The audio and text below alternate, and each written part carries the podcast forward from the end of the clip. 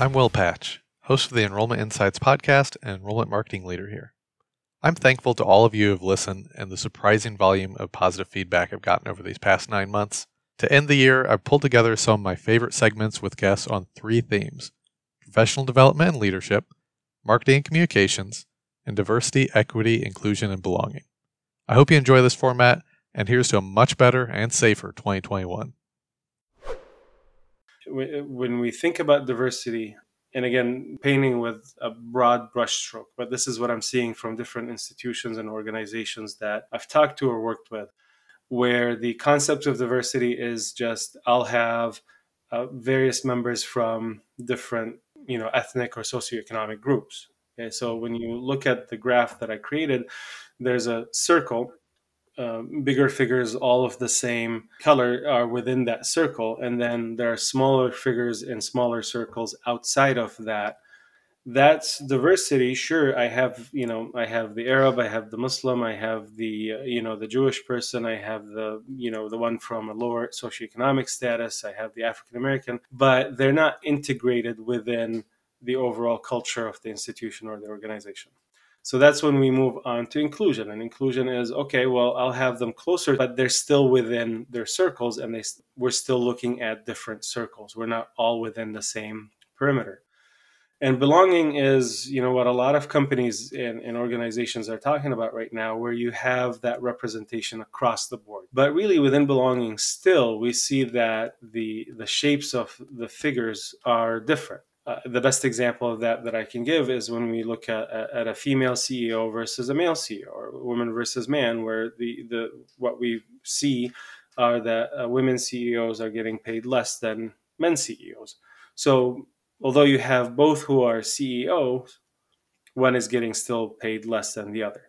So equity, the ultimate goal that we have is that everybody on the same level and it's across representation of the diversity that is within the institution or the community.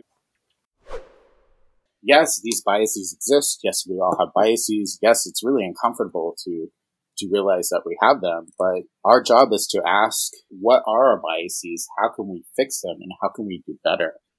That process can be really vulnerable because you're facing a truth that you once knew. The best thing that you could do is, is really face those head on and, and just do better when we talk about people from various walks of life or various uh, economic statuses or backgrounds or immigration, what have you, to approach the patient with a sense of humility. So if we if we think about it from uh, cultural competence is the word that that a lot of um, uh, books use. Uh, I don't necessarily like the word cultural competence because compet- competence in that sense to me entails that you know everything about that culture. Uh, I like more of cultural awareness, knowing or realizing that someone's approach to certain uh, things is different than mine. But in best practice for me in healthcare, at least, is cultural humility, uh, not to impose my own cultural standards or norms on the patient that I'm caring for. And not to say that I uh, I give up my beliefs or that I you know I just go with the and will of of the person I'm caring for, but to not impose my beliefs on them or not to come at them from this is how you should look at this. You know what I'm saying?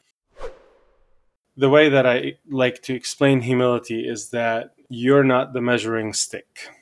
And again, I do that in the situation in healthcare interactions where with the patient. I'm not the measuring stick in this is how you should think about this or this is how you should approach this. Again, not compromising the medical training that I have. So I know that this medication is best for this disease state. But, you know, there might be economic factors that the second best drug is the best choice for the disease state uh, or the you know the way in which I explain it to you, or the way in which your thought about it. You, you might have a spiritual angle to uh, what you're going through from a disease perspective, and for me to scoff at that or to uh, say that's just nonsense. Here's the science behind it. Is going to negatively impact that relationship that you'll have with the patient. So, humility, again, to me, is not considering yourself the measuring stick for how people should react or should do uh, uh, or should approach or think about a particular situation. As you know we think about what diversity equity and inclusion goals are you know it is finding ways to become more culturally responsive also culturally sensitive and understanding of people from diverse backgrounds, but it's also looking at ourselves and understanding who we are as human beings and how we impact others. Uh, and then I would say the third area would be the areas of looking at your organization and the processes within an organization and being able to look at those and say, okay, are these the most inclusive ways that we can be having a process work? Are these inclusive types of programming opportunities or communications that we're sending out? The best thing that we can do for recruitment around diversity intention, retention itself of our faculty, staff, and students is to simply ask them and figure out what are the problems in the process and how can we ameliorate those things. We can't fix it all. It's, it's impossible to, but we can work at it with micro stances where we're doing it little by little but we can also learn from each other. It's our responsibility to do the work. We are the leaders that are building the systems. We are the architects for all of these. We are the people that are the face of the organization. We are the people that are educating others. And it's our job to learn more about diversity and inclusion. It's our job to know about the systemic problems. It's our job to check our biases and ask, do we have the most concurrent information? If we do, that's when we're going to recognize and be able to advocate when there are issues in the system.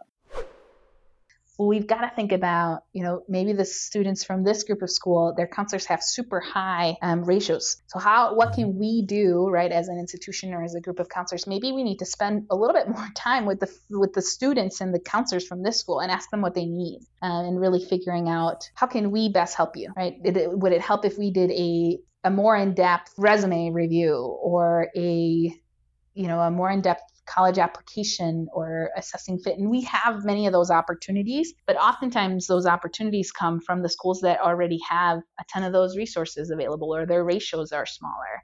So i think it's mm-hmm. flipping the coin and, and trying to meet um, students in, in schools where they're at. Kind of the final frontier is a lot of colleges are now breaking down and looking at their colleges through an equity lens.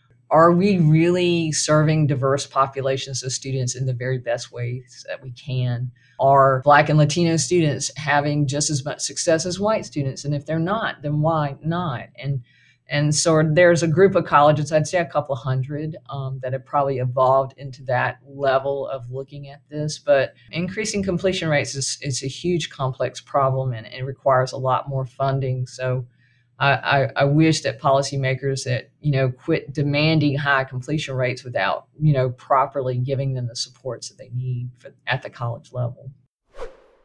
You can say something's a transformational experience, but you know what is transforming, and and the goal is to change their behavior. The colleges that are being successful are really looking at that student and their experiences as a whole and you know, are they seeing other students that look just like them be successful? You know, so if you have poor completion rates among, among say, Black and Latino students, then you know that might feed a, have a feedback loop. If they're not seeing people that look just like them be successful, they won't be either.